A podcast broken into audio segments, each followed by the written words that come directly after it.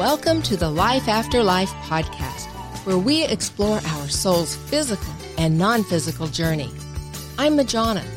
Let's discuss angels, guides, and loved ones from the other side. Hello, friends. I hope everybody is doing absolutely terrific. I'm really, really excited to talk to you about this specific question because so many things are changing. In this energy that's going on, it feels like all the rules or so many things that we used to know or I used to think I knew have kind of been thrown out the window or at least shifted because my answer, I know you've heard me say this so many times to almost every question is yes and. And now in this new energy, that feels even more accurate than ever. Here is our question for today. When we lose loved ones or we perceive that we lose them because they've transitioned, can our loved ones become angels or spirit guides for us still in this lifetime? A couple years ago, I probably would have said, I don't think so. I haven't seen that happen. And yet, here's a perfect example of things changing. You may have also heard me say that I really don't listen to, read, or watch other people as in psychic or mediums or anything on TV that deals with any of my spiritual lessons that I connect with guides and angels and get information from because authenticity and integrity are really important to me. And I don't want even my subconscious mind to come in and interfere like, oh, I read that or heard that a long time ago and now here it comes. Everything that comes through me, not from me, through me is accurately being translated from your soul team or my soul team. Therefore, I think oftentimes I'm making up my own terms like soul team and soul pod because I don't know what else to call it. These are all Majona isms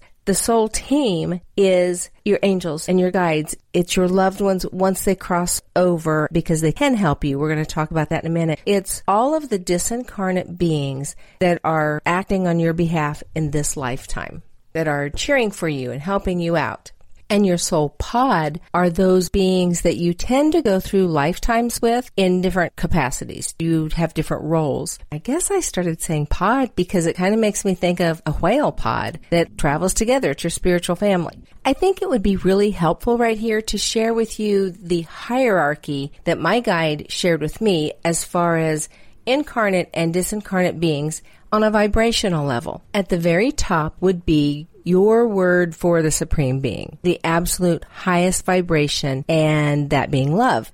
Then God, wanting to experience God's self, created gods and goddesses, which we consider or at least I considered mythological. And in the ancient cultures, so many of them had gods and goddesses. Maybe ones that we're most familiar with are Greek, Roman, and Egyptian, and then there was Norse and gosh, so many different ones. My understanding is that God created these gods and goddesses and throughout the different cultures, it was the same beings.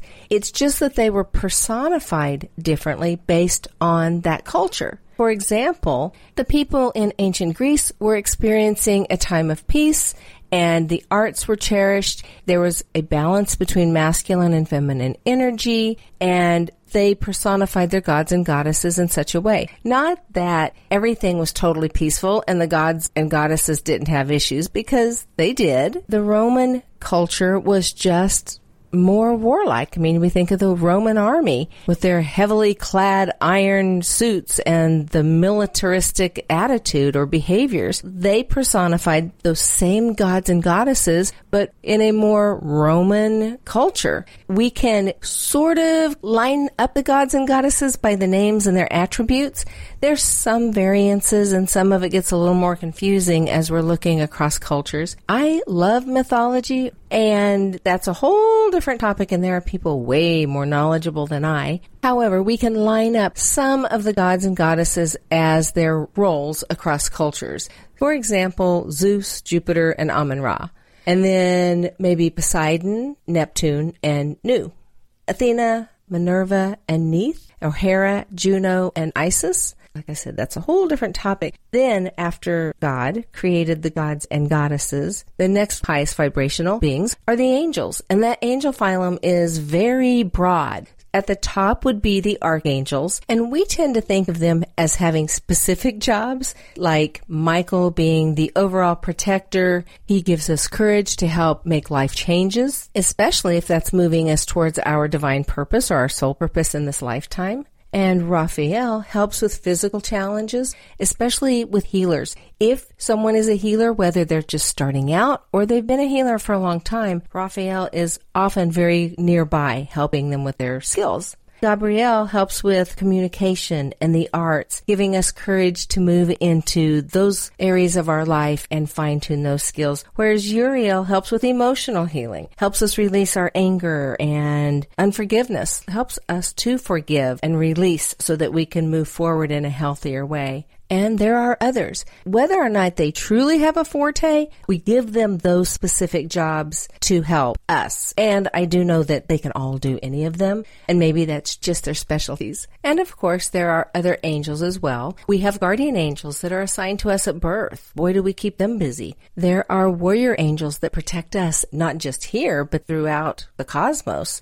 I'm pretty sure I shared in another podcast how when I was stepping back into all this and I looked out my door and there were angels at my front door and my back door, very large angels that were certainly warriors and were protecting my space as I was opening back up. There are angels for every possible thing that we need and what we don't even know we need. Their vibrational levels, I believe, can overlap with some of the next vibration, which is our higher selves. God created these souls that would come into lifetimes and have different experiences and send those experiences, absolutely everything that is happening back up to God experientially. Somehow we're connected and just feeding all this information up there, up there, over there. I don't know why we always think it's up into the other realm.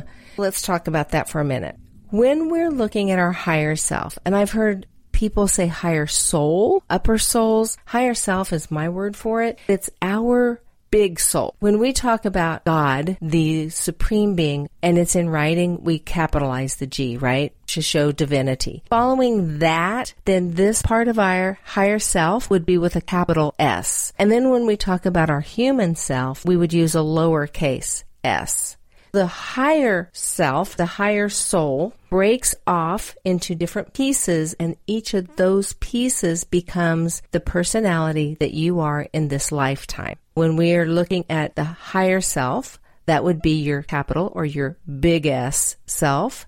And then when you're talking about your personality in this lifetime, that is your lower S self or your little s self. Okay, so we have a big S self and a little s self.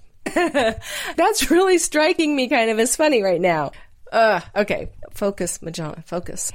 You have many little S selves. Your personality in this lifetime. In another lifetime, you have a different set of personality. That's your whole different little S self. Each lifetime personality, that part of the soul, feeds information up to your higher self or your biggest self. okay, I'm going to quit. I'll quit. Goodness.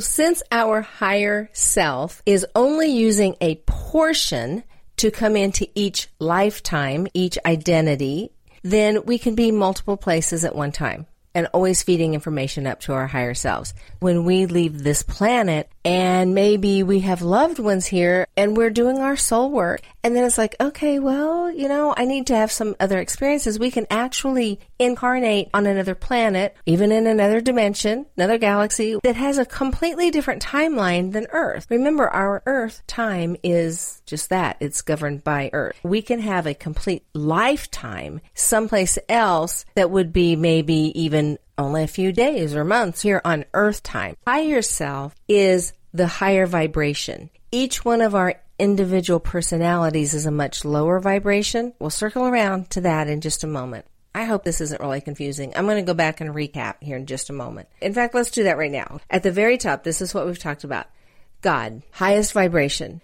First, God created gods and goddesses, so they are the next highest vibration, followed by the whole angel phylum. Then our higher selves, not the personalities, but our big soul.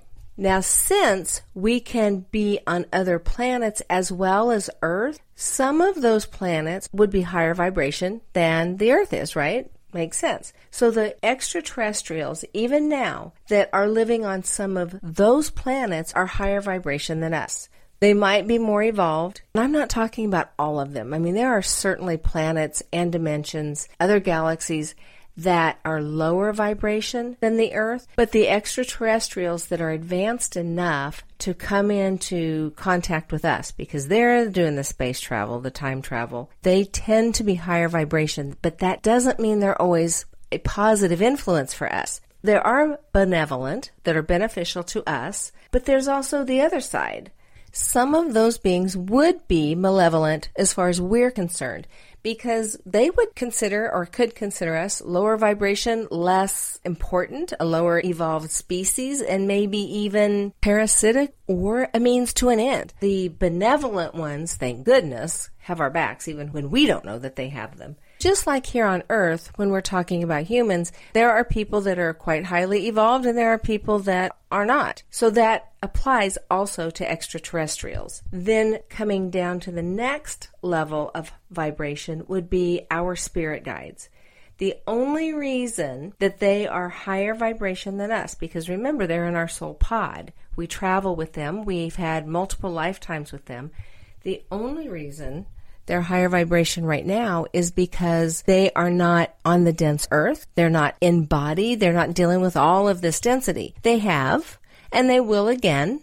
And there's a good chance that you have been a soul guide and or will again in the future. But right now they're playing coach for us, just making sure that we're staying on our path, kind of guiding us along as we go, right? Then after or below the spirit guides, just on our level of frequency here, would be our loved ones that have crossed over. And again, they're only higher vibration than us now because they're no longer encumbered with the density of the earth and the body. And then we come down into the earth realm. Talking about extraterrestrials, spirit guides, loved ones, and earthlings, there is some overlap there because that's a wide range. Okay, so let's back up to our spirit guides and our question. Can loved ones act as angels and spirit guides to us once they've crossed over? I think I didn't say this. When I talked about the angels being a phylum, that is meaning that angels were created as angels and they will always be angels. Now, everything is yes and, right? And I do believe that there were times in history, and there probably are always exceptions to rules, so that an angel could become a human under certain conditions not even going to go there right now because wow, that's opening a can of worms too. Whole different conversation. But they are a different species per se than humans are. So when loved ones die, can they become angels? They can certainly act as protectors for us. They can help lead us or guide us or give us hints.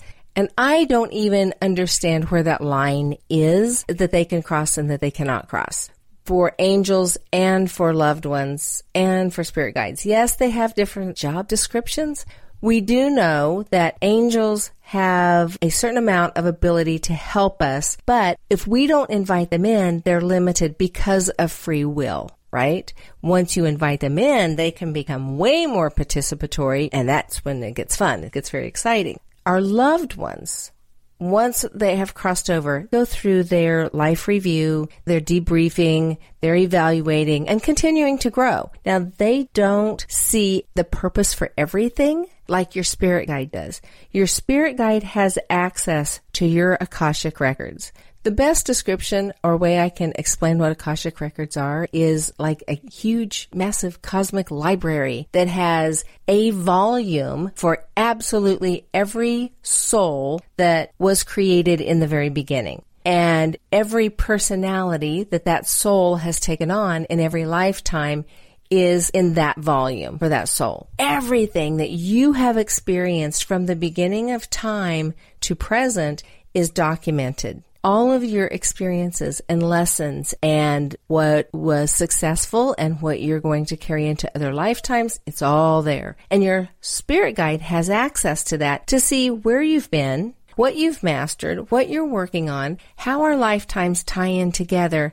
And all of this information is helping them be a great coach for us. Usually, when our loved ones cross over, they don't have access to the whole Akashic record because they don't need it. I mean, they've got their own Akashic record, their whole own volume and whole library just on them. However, they do become privy to your soul contract so they can understand what happened and why and the roles that you played in each other's lives. For example, maybe you were in a relationship with someone who was incredibly jealous and possessive to the point that it became detrimental to your relationship and possibly even affected your self-esteem and carried over to all these other aspects of your life. Well, once that person crosses over, he or she would see why. Why was that a personality trait in this lifetime?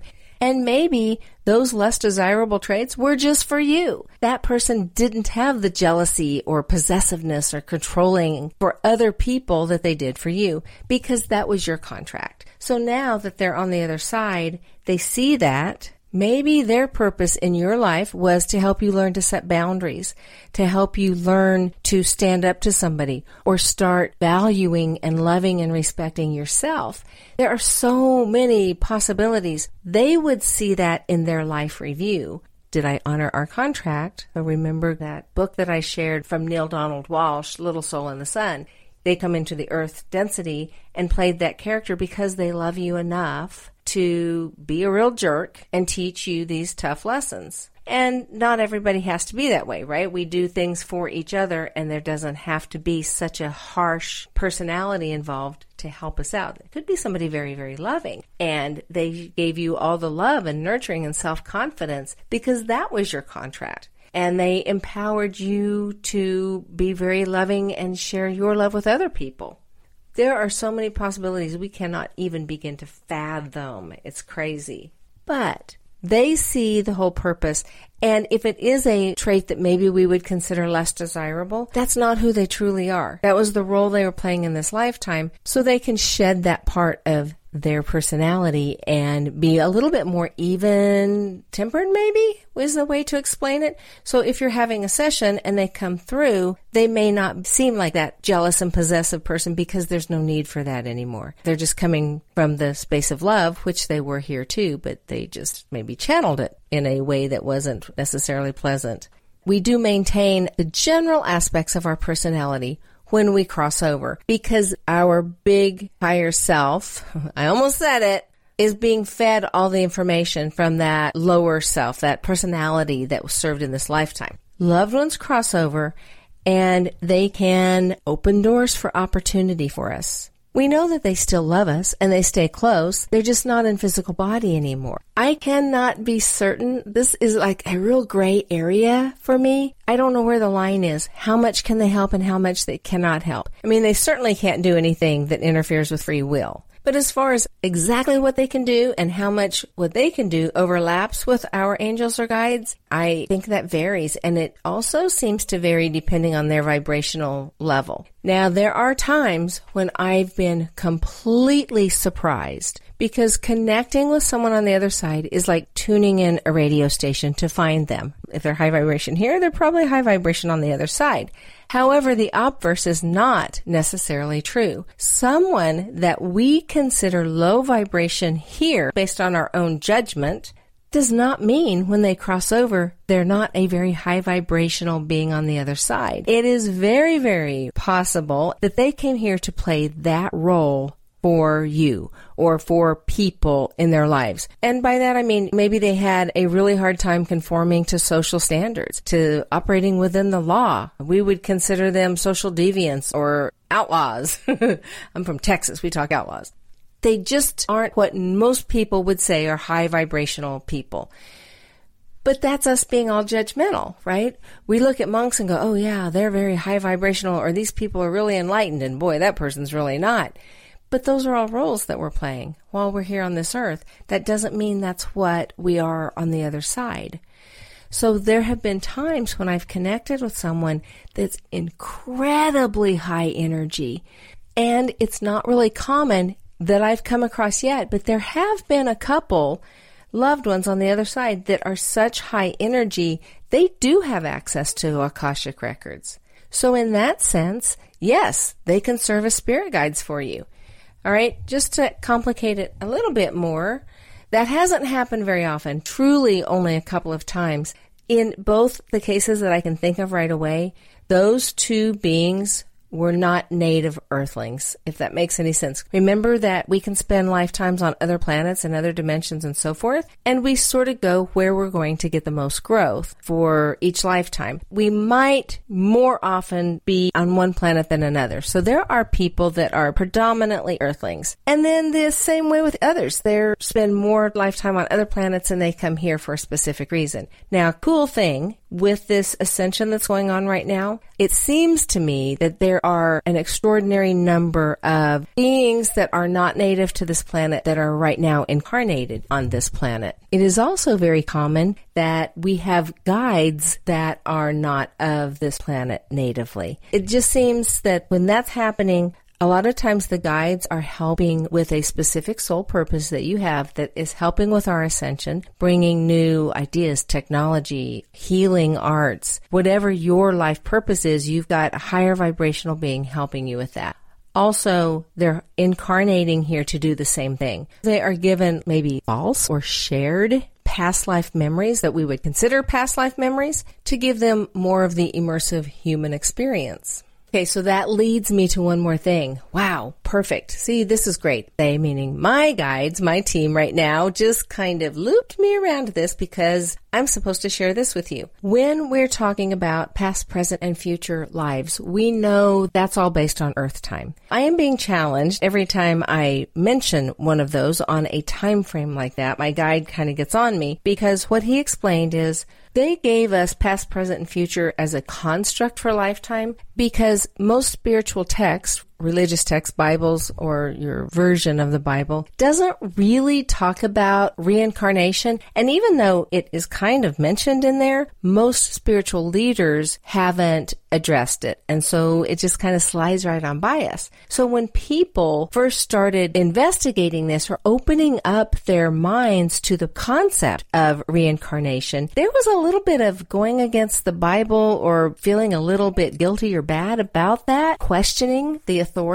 It just made it easier for us to think of past lives and where we are now and, and future. But in reality, there is no such time. So imagine it this way. Either draw or in your mind, think of a wheel with a hub and spokes. That hub is your current personality.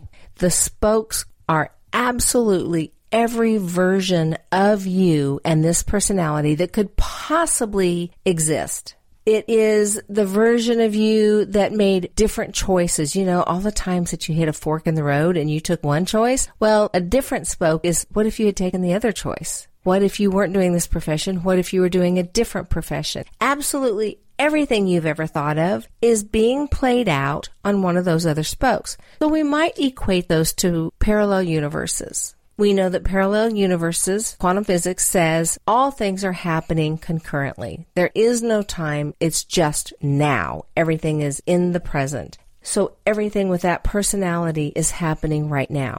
Since there's no real time, there's no past lives. So a personality that we would consider a past life personality is actually the center or the hub of another wheel.